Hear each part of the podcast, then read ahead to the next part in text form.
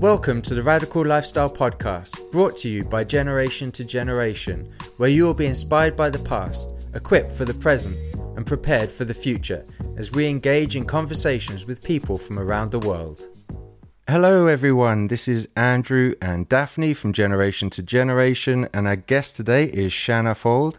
Shanna, for people that don't know who you are, can you just say a bit about where you're from and what you do? Sure. My name is Shanna Fuld, and you pronounced my name precisely correct. So thank you for that. I appreciate that greatly. It's a bit am... easier than some of the Chinese names I've had to pronounce. That's been oh, quite tricky. good. Um, I am from South Queens, New York City. Uh, I've been living in Israel for somewhere between two and three years. I recently came back from New York. I actually got stuck there for eight months because I wasn't officially a citizen. And so I left to go to a wedding, and then I was not welcomed to come back into Israel because I wasn't a citizen. But I, as of six weeks ago, became a full citizen. So I'm now an American citizen and an Israeli citizen. I've been working in the worlds of journalism since I'm 17 years old, so 10 years. And I am super passionate about words. I love words and I love to take big ideas and concepts and a lot of information and make it easy and in simple words so that everyone can understand. That's what I that's what I like to do. That's my favorite thing to do. And whether I do it uh, in a podcast or in a news article or however I managed to get it out there, that's what I'm always striving to achieve. Mm, we love that. Uh, we are always very appreciative of very, very clever people that can make very complicated things simple. Um, so, you. so well, you're one of the people we appreciate very much. One of my phrases is, "Doesn't matter how sim- how clever you are, if you can't make it easy enough for even a child to understand, you're not that clever." Oh, I agree with that, and and more than that, um, it's actually a waste to be so smart and have such good information if you're not going to be able to share it in a way that other people can. So and and what i do is i run a show called the israel daily news podcast. It's a podcast that comes out monday through thursday and it's about 10 to 15 minutes long. It has the top five news stories that are coming out of Israel from that day. So I scour the news, I go through all of the sources, and I pick my five stories. Usually I'll do people are always asking me, what do you cover? What do you cover? And I always think it's silly because it's the Israel Daily News. I cover the daily news of Israel, the general news. So I'll do a few, you know, whatever's the top. So maybe it's a couple of security stories, a couple of politics stories. And um, I try to end each show with a good, fun story, maybe something about technology, innovation, health, or um, an archaeological find, something that leaves people feeling really good. And then the show ends with a song from an up and coming Israeli or Jewish or Arabic artist. And um, I use people who are lesser known. So people who are recording mm. music and have a day job or are trying to get big and they have wonderful music and I'll tell them if it's if it's good enough if you have an MP3 if it sounds professional I'll I'll play it so I I have also been encouraging a lot of artists here through that and and aside from that um, I'm a full-time freelancer so when I'm not doing the podcast I'm researching for a film. I write for Haaretz. I wrote for the Jerusalem Post for upwards of two years and um, do lots of TV and any any type of media gigs that come my way that I think are matim. That's how we say in Hebrew. It means that it's a good fit. Hmm. Well, you're not very busy then. I'm glad you thought that we were a good thing and decided to come on. Um, you mentioned that you have a podcast, a daily Israel Daily News. Where can people find that? That podcast is out on Spotify, Google, Apple, and any podcast platform where we're podcasting through eight different platforms. It's distributed through eight different platforms. So wherever people are listening to their podcast, you can find it. You just type in Israel Daily News podcast or type in my name, S H A N N A F U L D. My name has two N's in it. I'll find some of the main ones. I'll stick them in the description box so people can find them real easy after they hear this. Um, take us back a little bit though. So, when was it that you decided you wanted to be in journalism? I wanted to be in the media world when I was 12. Let's go even back. I uh, have a little picture of myself that I made in kindergarten that my mom saved, and and each of us had to write what we were going to be. And I wrote that I was going to be an author, oh. and that was five years old. So I believe I've always loved story time. I've always loved words, and I've always found myself there. Fast forward to 12 years old, I have a teacher named Mrs. Fash and we, for some reason, in my middle school, had a state of the art uh, control room and TV studio where I got to really play. And we had this media class. And I remember this day where Mrs. Fash asked who wanted to host the mock show. And I think I was the only one that raised my hands, and I couldn't believe it. I was like, I thought that everyone was going to be raising their hands and that there was going to be tons of competition, and I was going to have to fight my way.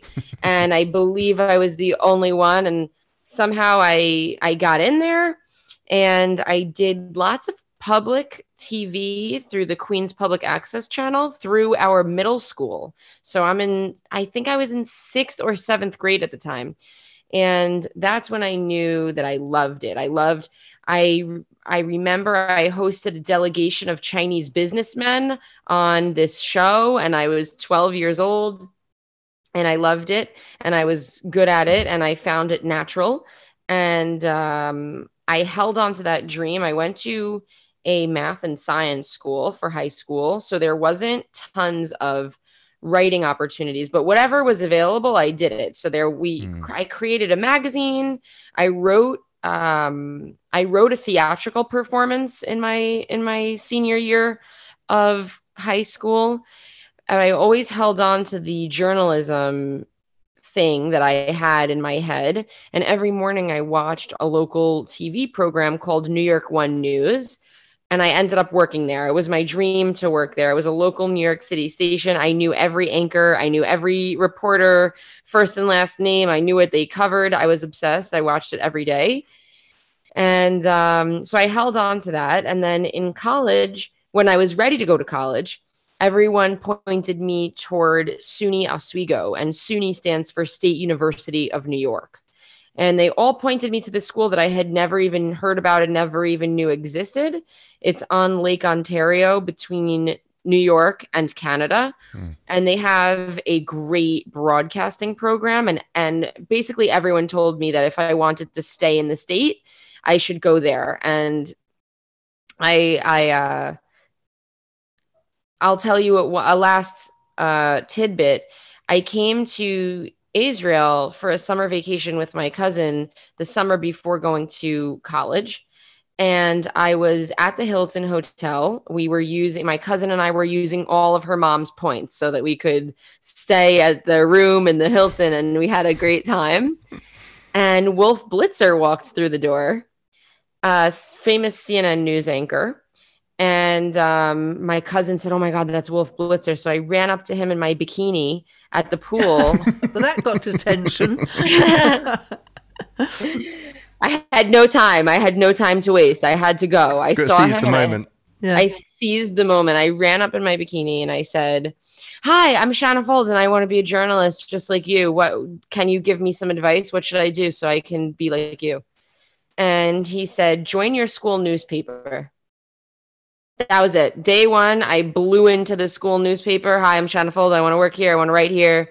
And I uh, I wrote for them and I continued and I did some work at the TV station. And and the TV station was a lot of technical. I learned how to shoot, I learned how to edit, I learned how to go on camera, I learned how to do all the technical stuff.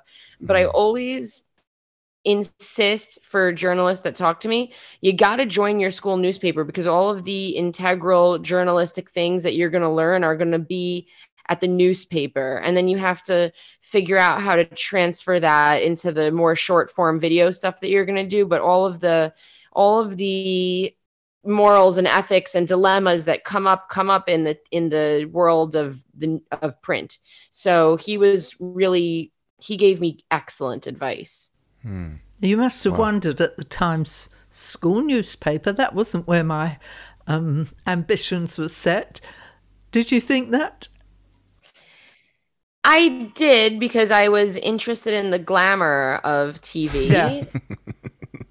but I always loved to write and I actually wanted to be a journalism major. I, I was a broadcast I was a broadcast journalism major, not a journalism major. And I did that because my father told me that there was no future in the print journalism world. And he was very concerned that he was going to send me to school and I was not going to be employed when I came out. So I somehow said, well, what about broad, what if I study TV? And he, he agreed. Um, hmm. So, and, and that's how, that's how it went. So, would wow. you say you're into investigative journalism, or are you really looking at what's out there and then pulling from it and putting it out yourself?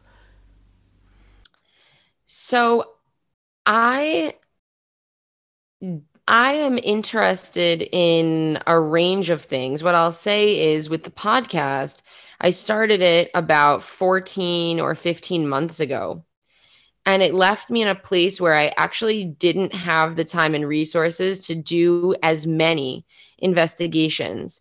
Hmm. The thing about being a news reporter in a in a newsroom is that you might be given an assignment that you can take and you have resources and you have producers and people that you can work with so that you're not the only one. So hmm. in this in in in this um scenario, I'm kind of the host and the news anchor. And so my job is to present the oh. news oh. and mm-hmm. to make the news available. So I would say that I've taken a back seat to investigations. Uh, but I am working on a project that I can't fully disclose, but it's much more investigative than anything uh, that I've been working on in the last year and uh, I'm doing a lot of reading and a lot of research for it. So I, I'm interested in investigations, but I'm I don't think that it has my heart as much as I enjoy writing a script and taking taking a lot of information that maybe somebody else found and making it finding a beauty in the language and finding a way to express it, presenting it and the stories that I like to do, the story, the original stories I like to do are usually about art and culture. Those are the stories that I I want to investigate. I want to sit down with artists and ask them questions and find out about their past and things like that. Mm. And during and and I did that for the Jerusalem Post for 2 years and during COVID-19 the arts were so disseminated they were they were they were just blown out you know the the concerts and the venues that i mm. used to go to they were closed. So i kind of moved into a very political hard news realm because that's what people needed during this mm. last during these years of covid. Is that what inspired the podcast? Covid? Absolutely. Absolutely. Absolutely. Yeah. absolutely. I um when COVID hit, most newsrooms let go of their freelancers and let go of people that weren't hard news, hard politics, hard security. So all of that fluffy, you know, it's just like government. They always the first thing that they do is they they get rid of the arts programs. They get rid of the theater programs, which I always I think is the biggest mistake ever, ever, mm-hmm. ever, ever, ever. Um, so these were the people that were let go. So a lot of my freelance work, you know, stopped getting calls, stopped being asked to come in to do hits. And I said, I, I can't exist without doing the news. I hate not doing the news. I need to do the news. So I, um, so I said, I'm going to do the news and I'm going to do it myself. And the most accessible way for me to be able to do this, now I have a team but when I started, I did everything just myself. And the most accessible way for me to do it was via podcast. So definitely COVID 19 definitely yeah. pushed me into this. It's the same for us. That's where this thing kicked off from. And uh, you're right. When, you know, they, they get rid of the arts programs, all those kinds of things, because they're all sort of expendable, if you like. And they keep all the politics stuff and the hardline news, as you say. And the reality is, you get rid of the arts, it drives everyone insane. It, like no one can handle just having politics and the sad news crammed down their throat constantly. And people will come to us all the time and say, I just can't deal with all this stuff. Like, I have to unplug. I just can't watch TV anymore. I've stopped watching the news because they're just going mad watching it all. And so, you know, even in England, um, you know that they stopped uh, this won't mean as much to you but they stopped uh, football real football not soccer real football uh, shut all of it down. Uh, for so many people that's an outlet for them. And so the relief for for the public when sports and things like that started to happen again that outlet for them where they could shut their brain off was huge. I mean the public being you. Mostly me yeah, yeah. but still it was a big relief for me you are definitely part of the public though. If you're a lot i think that if you're feeling it everyone's feeling it. That's my thought. Yeah. Uh, yeah. so i would imagine um, anything that is investigative whether it's book writing whether you've got to do a lot of research whatever it is i think i would find it really hard because this is just me guessing probably 80 to 90% of what you find out you never use. And you you you only use some of what you investigate. I mean, I, this is just my picture. I imagine you're looking here and looking there, looking here, and you, you're building up all this research, and then you're pulling it right the way down, and you're just delivering a podcast or something like that. I think I, I think I would find that very disheartening. So I I used to get very disheartened about that when I was a nighttime writer at New York One News and I had to do 45 second stories. And oh I used goodness. to say to my colleagues, but the people need to know, they need to know about the details. And I'd get, I'd really want to work in the extra stuff, the extraneous details, the things that happened before, the things that happened after, and you just can't. You you just can't. And over time, I think that I've learned to accept it because my view is that it's better for multiple people to be informed on five stories than it is for two people to be in depth informed with two stories. Hmm. So because you're not you're going to have the general public that wants to get caught up quickly. That's my line. Yeah. I always say that in my podcast. I'm here to get you caught up quickly. Um, and I recognize that people just are not sitting down and spending two hours and reading a very long winded article or listening to a 45 minute podcast about one subject unless they're really interested and dedicated to it. So, yeah, that is really hard for me. However, I think that one of the beautiful things about where we're at today is that there are so many different media outlets that you can find a place. So, for example, mm. when I publish for Haaretz, they give me the space to add in all those extra details and they encourage it and they ask me for it and they tell me to take my time. And I'm working on something for them that I've been working on for more than a month now. And they really want me to spend the time and effort, find the right people. I explained there are people that I need to interview, but I can't get in touch with them right now. So, okay, take mm. your time. So there are those outlets that are going to give you the extra room to get all the details in. And then there are the platforms like my podcast, which is 10 to 15 minutes. And what I do when I want to go in depth on something is I bring in an expert and I have them join me on Instagram Live. So we do a live broadcast and I like it to be around 30 minutes. And I'll take one topic from the week that I think deserves or needs a lot of explanation.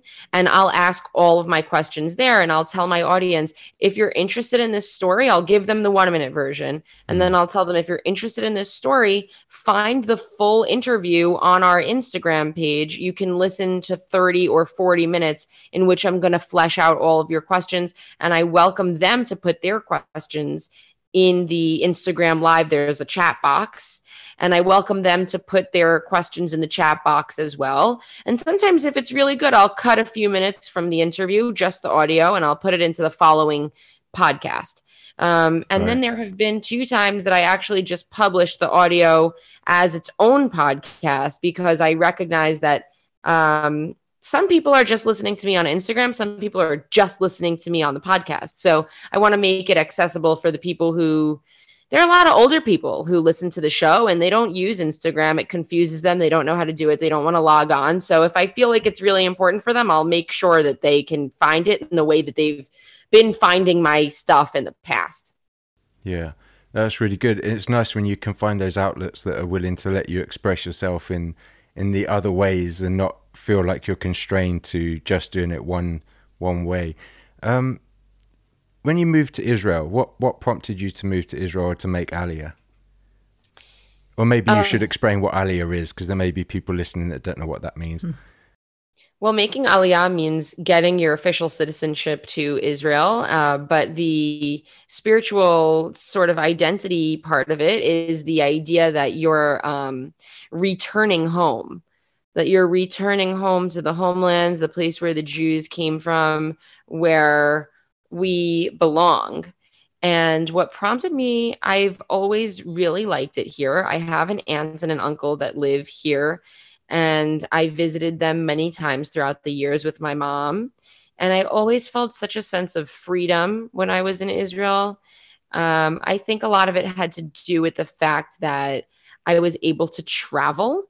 And in New York City, it's not that I wasn't able to travel, but I wasn't going from the north of the country to the south of the country on a train in mm. the US. But in Israel, it's a little bit of a more safer community feel. So my mom would let me get on the train and go wherever I wanted for the day, as long as I came back, or if I had a place to stay, I'd stay overnight. So I think that it signified adventure mm. to me from a young age. Yeah. Um, it's interesting you say that that you you felt safer. Your mum let you go. Now, one of the misconceptions. This is exactly what I was going to ask. Uh, were you? Yeah, I was about to say this. Uh, Carry on. Um, that we meet all the time. Well, it's dangerous out there. Oh, you know, it's, it's you, can't go. You'll get killed. And I, I mean, you won't believe how often. That's probably when we bring people out. That's one of the first misconceptions we have to um, make. In fact, there's only two. We've travelled for about over 30 years to 14 over 40 nations, and um, Andrew and my daughter, they were children, they'd grown up travelling with me, and there are only two countries in the world that I trusted my daughter to go out, you know, in the evening and at night and, and not worry about. When she was like 16 years old. 15, 16. 15, 16. One was um, Israel and one was Singapore. And that people can't, it's just this. We were out during um, Operation Protective Edge.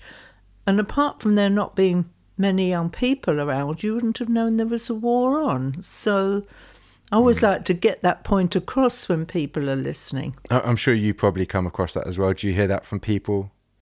I do hear that from people. Um, well, I heard, you know, I had a, a neighbor in New York who said, I can't believe you're going to Israel. I'm scared to go to Florida from New York uh, on the plane, and I said, "Oh, that's why I've got to get out of here. I need to, I need to, I need to be somewhere where where I'm spreading my wings and I'm not I'm not uh, feeling the sense of fear from people. So Israel is a really safe country, and I try to tell this to people, especially me. I worked the overnight desk at New York One News.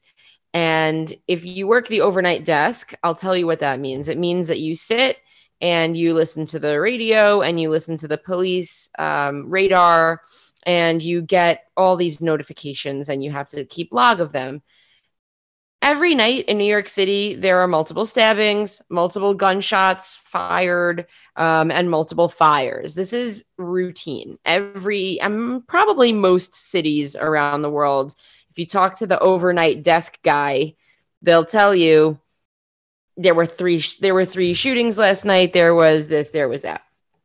So um i happen to know because i'm tracking new york city i was tracking new york city statistics and security that it's much safer here it's it's much safer. I feel much safer going out at night. I'm not nervous to walk home from a club at two o'clock in the morning. And people genuinely care for each other. And i've heard crazy stories from my friends like one friend of mine some guy was kind of harassing her on the beach. Some other guy that she didn't know was paying attention got up approached and um, got into an altercation with him on her behalf. And that's the kind of environment that it is. So mm. i always tell people the threat here is actually existential. It's like an existential threat and not a day-to-day threat. So what do i mean by existential? I mean we are surrounded by nations that want to see our demise. We are living in a country that uh, the leaders of Iran routinely say they are going to bomb it off of the face of the map routinely outright in the media say we are going to get rid of Israel. Israel's not going to exist in 30 years. That was just came out a couple of weeks ago. Mm. Um, so the threat is kind of like this big existential threat um, for our existence. But it's I'm not scared usually uh, to be harassed or threatened um, on the streets. Thank mm. God. Oh, we'll come back to Israel. Uh, I just want to go back to New York for a second. When you're doing the night shift and you're just hearing all this crime constantly going on and having to cover that stuff, was that ever somewhat soul destroying? Did you ever go back and think, what the heck am I doing here? Was it depressing? Like, how would you feel coming off those kinds of night shifts? Uh, the night shift is a the night shift made me so grateful. The, the night shift made me grateful to be able to sleep in bed at night. Um, I think that was a huge thing for me. Like when I stopped being in, I remember the first night that I uh, didn't do the night shift and I was actually in my bed. I wanted to cry. I wanted to, like, from joy. I was so relieved to be in my bed at night. Mm. Um, but this is a really common thing that journalists do in order to show their grit in the industry and to prove that they are serious journalists and that they're willing to take the graveyard shift and they're willing to basically do anything to get in. And you have to prove your you you have to prove yourself. You have to show your stripes, whatever that phrase um, so how did it, I don't know that it was soul destroying. I do remember being paranoid about house fires because there were house fires every night in New York. And I would be paranoid and I would come home and clear things away from the window and um, unplug things and I would send out emails to my family about fire safety um, mm. because I was paranoid that my that that I, we too were going to have a fire. And it's as you could imagine, fires are devastating, and fires usually often they happen in the middle of the night, and people aren't prepared for them. So I remember that that used to really freak me out. I wasn't super scared about crime on a day to day because I'm a New Yorker and I'm used to the subway and and I'm used. I, I, you you get used to it. I mean, you guys are from a, big city as well, and you you know it. So, yeah. Yeah, that's interesting. Um, okay, so back to Israel. Um, I wish it was this quick just to flip between countries traveling wise, but anyway. Um, can you talk a bit about how you see Israel right now? You've obviously had a switch in leadership. Um, how do you see things in Israel at the minute? Uh, in terms of government, yeah, and how things are playing out. Um, I mean, are you happy yourself with the with the change of power? Um, and I know I watched the I don't know what you would call it, where they had inauguration. The inauguration, I guess, and, where the chaos ensued and everyone was shouting or getting thrown out of the room, and that was quite the uh, quite the show. Um, and then obviously Netanyahu has been saying, you know, I won't be out for long. I'll be back before you know it. Um, so, uh, are you happy with the new government? And uh, will Netanyahu be back in in a few minutes? Well, I believe that the new government is a real source of diversity. And I think that there are a lot of people who are really excited to see all these different voices at the table. There are more women holding Knesset or parliament seats now than ever before in history. There are more Mizrahi holding uh, seats, and Mizrahi means um, technically it means east. It means people from Morocco and people from more eastern countries, dark, dark, uh, like they have darker skin. And there are more and that's been an issue in israel since the founding of the country that the people that came from europe who had more money more education were always given more opportunities. They always lived in communities that had better funding for their public schools. And this is this is an issue. So to see about 30% of the knesset be from arab countries is very exciting and i think a mm. step in the right direction toward equity and oh, the women as well. A lot of people are saying that they're happy that the ultra orthodox parties are. I don't want to call them si- I don't want to say that they're silenced, but they've been removed from the majority. And a lot of people are happy about that because they feel that it doesn't represent the demographic of Israel. I think that government should represent everyone. And I think that this is a very diverse government. So I think it's exciting. One thing that I always talk about that is very important to me that I think not enough people are thinking about is the state budget. So, if, so people have asked me many times, what do you think of the new government? And I'll, I'll say this it's important to have a budget. And in the last few years, there has not been a budget because there has not been a government. And when there's no government, there's no budget. Mm. And what does that mean? In my interviews with people, I will ask people, "How's how's your tech company coming along? How's your project?" And people will say, "Oh, well, I was going to do that tech project, but the grant that the government promised me hasn't come through yet." I was going to send my kids to Gan, but the grant, uh, the money that they give to subsidize it is not there. It's not present this year. So mm. I would need to pay for it 100% myself. Um, there are hotlines for women that have been reduced from full time. Uh, you could you used to be able to call up such a hotline all day long to report abuse in your home, and they cut back the hours. All of these government funded programs have been at a standstill for years. And so I think that the important thing is for Israelis to try to give this government a chance so that things can move, so that people can get the money that they need, so that government programs can run.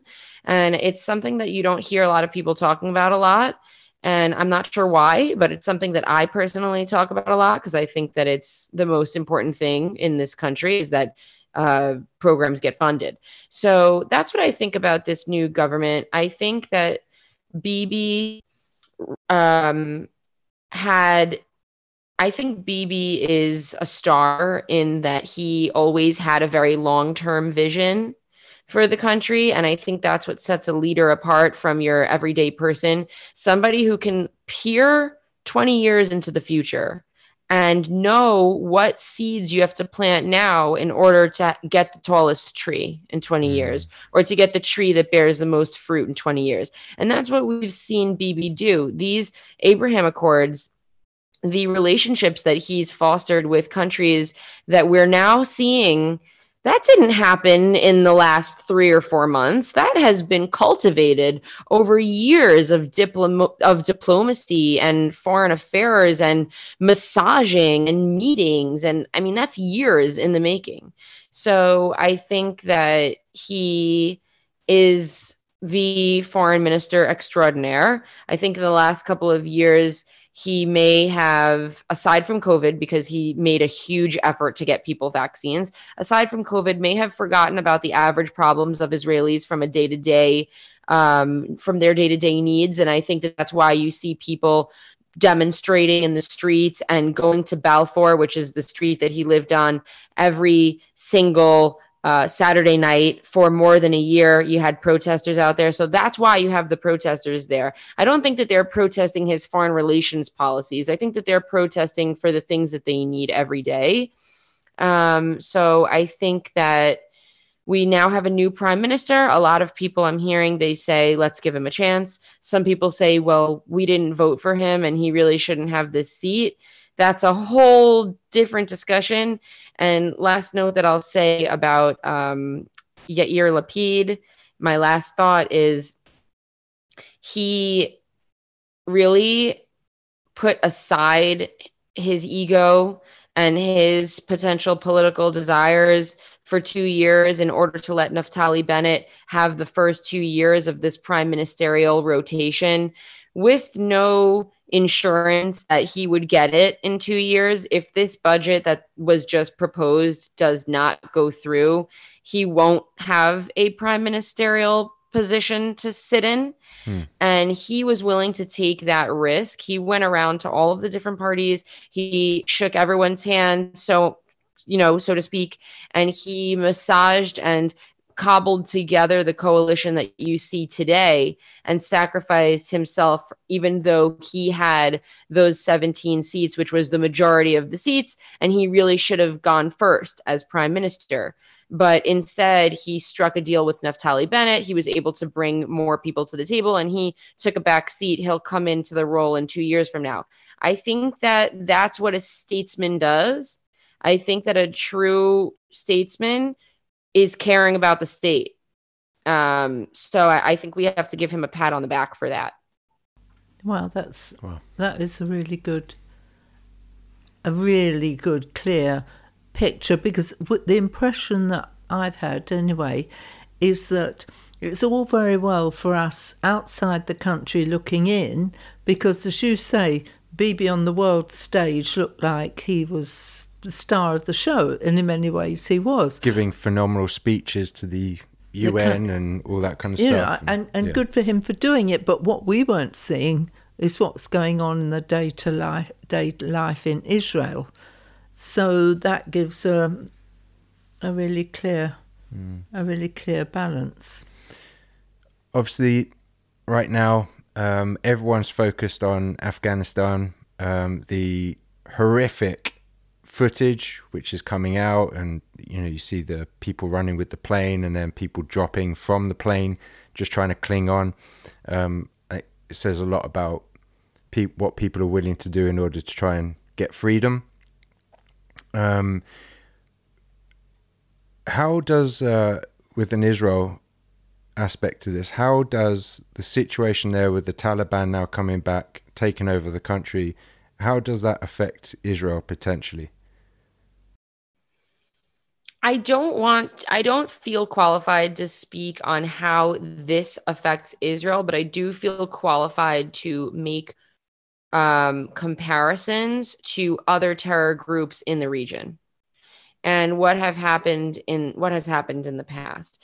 And one thing that I actually want to talk about on the podcast tomorrow, I want to bring in an expert to talk about if there are any implications for Israel. And likely there are, because the Taliban is just another organization that uh, I won't speak for them, but probably doesn't like Israel and probably would like to see Israel uh, blown to smithereens. And that's because they associate Israel with the West, which is a dangerous road to go down because Israel is an ally of the United States, but certainly a Middle Eastern country.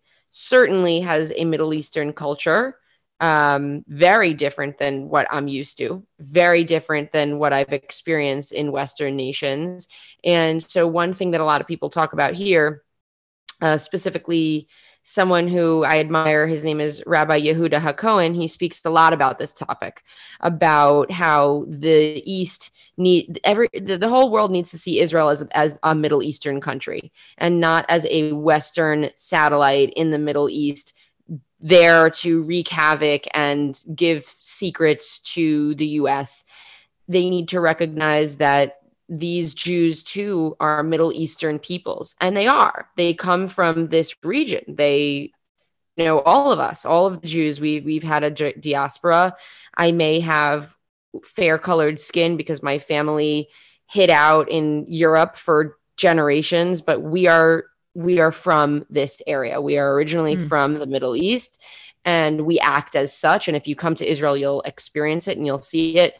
So what I'll say is that there are other terror groups in the region. So let we can say there's Hamas in Gaza, there's Hezbollah in Lebanon, and these organizations typically enter when there's instability. I'm going to talk a little bit about Hezbollah, which I think there's definitely parallels. So Hezbollah represented a group of Shiite Muslims in Lebanon who did not have a lot of power, didn't have a lot of money, and were underrepresented in their government. And Hezbollah came in and they brought funds with them.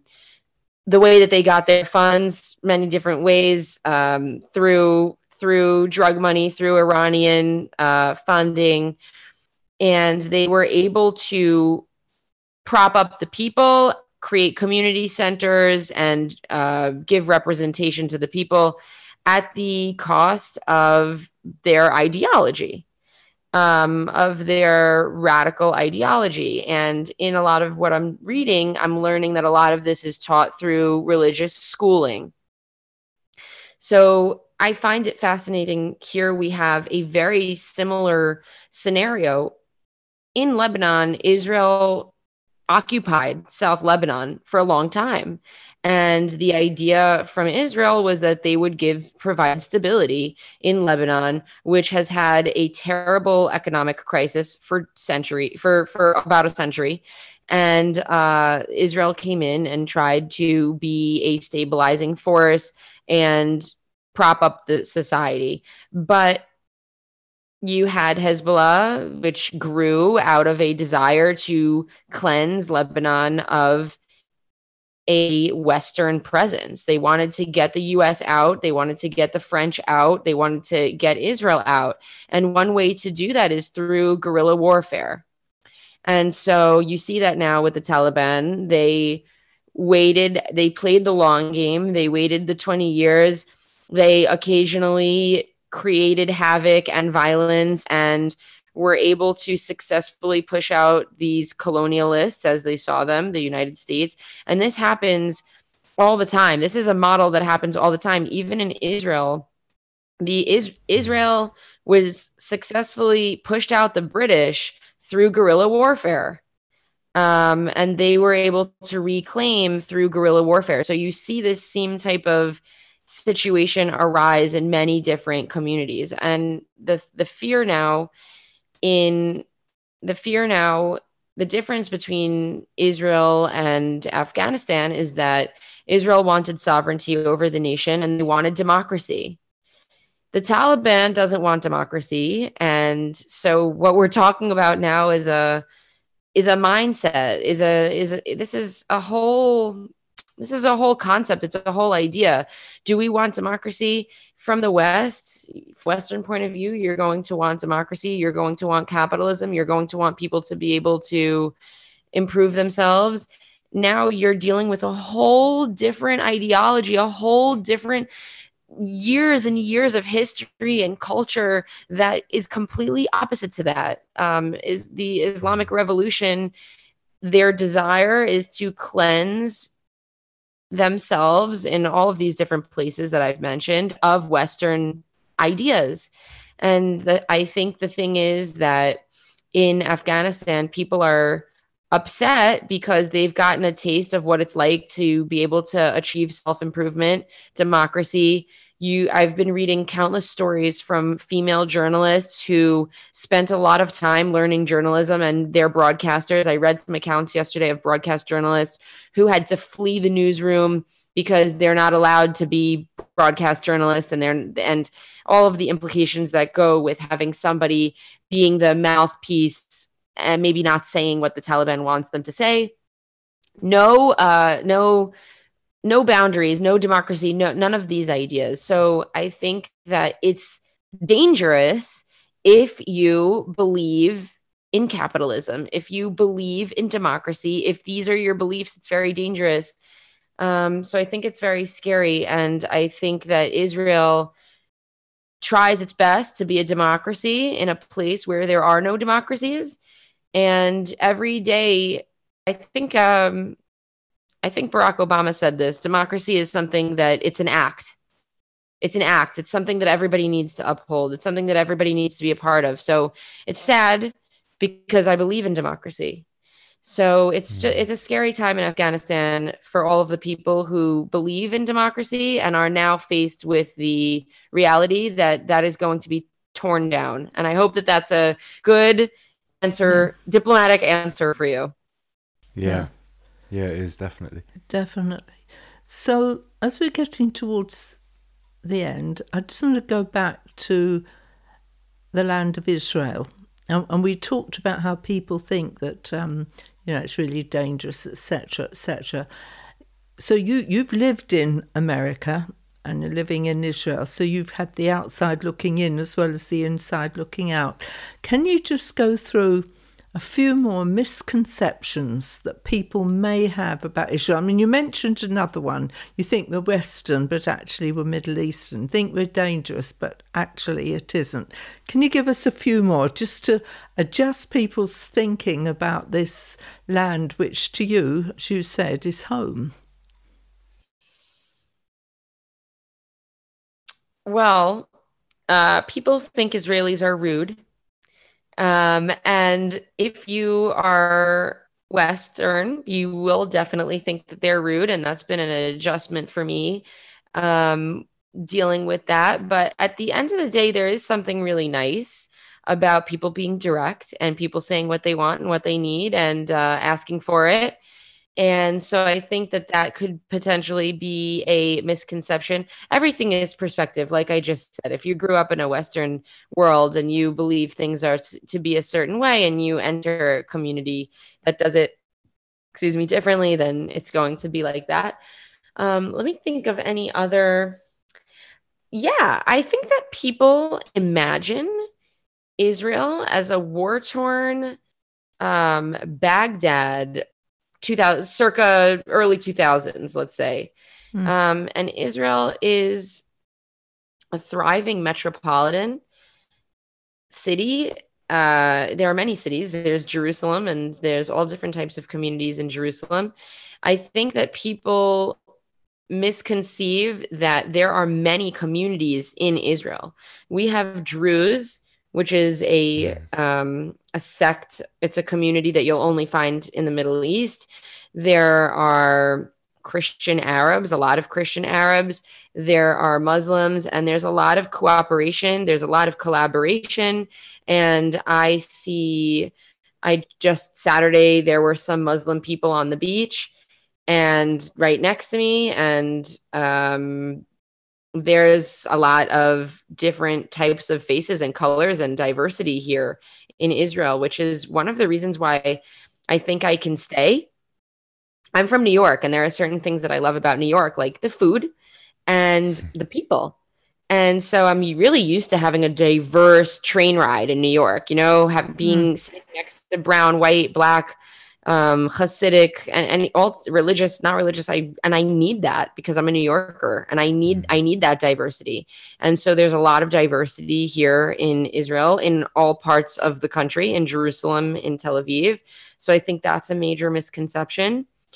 Um, and I also think that people don't know what kind of Jews live in Israel. There are so many different types of Jews. There are Orthodox, there are modern Orthodox, there are people who are secular, there are people who are in between. And one of the things I'll, I'll end with this one one thing that I really enjoy about Israel is that it's not necessarily religious, it's culture, it's lifestyle. And I started to keep the Sabbath uh, in 2016. And a lot of people really took issue with it because they felt that I was becoming a religious zealot, like from my secular community. Mm. And I tried to explain that if they would come to Israel, they would probably understand it a little bit better. In Israel, as is with a lot of Arab countries, um, a lot of Arab countries, they operate on a Sunday to Thursday schedule. Yeah not a Monday to Friday schedule. So it's like offensive for people in the West that I'm off on Friday and that I'm working on Saturday because they're not used to it. So I think one misconception is that Jews are not just a religious people. We are a culture. We have a lifestyle. Taking off on Friday night and Saturday, going to your parents' home on Friday night for Shabbat dinner. There are so many secular Israelis here who do Shabbat dinner and do not consider themselves religious. This is part of the lifestyle. And I try to explain that sometimes to my Christian friends in the US who don't understand why I'm not going to take the train uh, or or take the bus on Saturday to visit them, for example, mm. and they feel that I'm being so pious. And I'm trying to explain to them I'm not being pious. This is my culture and I've just been extracted from my culture for so many generations. And I've lived in a Christian society. My family has lived in a Christian society for so many generations that we just are operating as such. But it doesn't need to be that we're all religious zealots. Come to where we live, come to our home. This is the lifestyle here. And so I've really, really enjoyed being a part of the Israeli lifestyle, working Sunday to Thursday, everyone being off on Saturday and respecting that Saturday is a day off. And I, I've just enjoyed being being a part of something that I'm not forcing myself to be in someone else's society. And so I've really enjoyed that. Hmm. I think you, you, the key you just said, well, not the key, but I, I was going to, one of my closing things was say, you said, come and find out. And, and we would encourage people listening to go when we can, when it's possible again, to go and find out because we call when we take people out to Israel, and we we often go two or three times a year um, because of what we do, etc. And we often say it's a nation like no other, and I really think Israel isn't. We've been to forty nations over. We're somewhat qualified. to say. We're somewhat qualified yeah. to say it is a nation like other, and certainly the whole Shabbat. Um, I think when you're there, it feels natural. If it, I mean, when we go, we don't keep it. We're we're not Jewish. We're Gentiles, and we're. But when we go, it feels like the most natural thing in the world to keep it. So it is difficult, isn't it, to put it into words? But we really, yeah, what you're saying really rings true with us. Yeah, yeah, definitely. Shanna, thank you so much. We really appreciate you taking the time. For people listening, again, go to the description box, go check mm. out her links, the podcast, whatever else she's doing, watch her live stuff. And uh, yeah, thank you so much for taking the time. Yeah, we really appreciate you. it. Thank you so much for having me and giving me the space to share my thoughts and uh, my my lifestyle. And it's been great speaking with you. Thank you for your work and thank you for being such citizens of the world. Thank you for listening to this episode. If it inspired you, please rate us and subscribe on Apple or Google Podcasts, Spotify, or another podcast platform.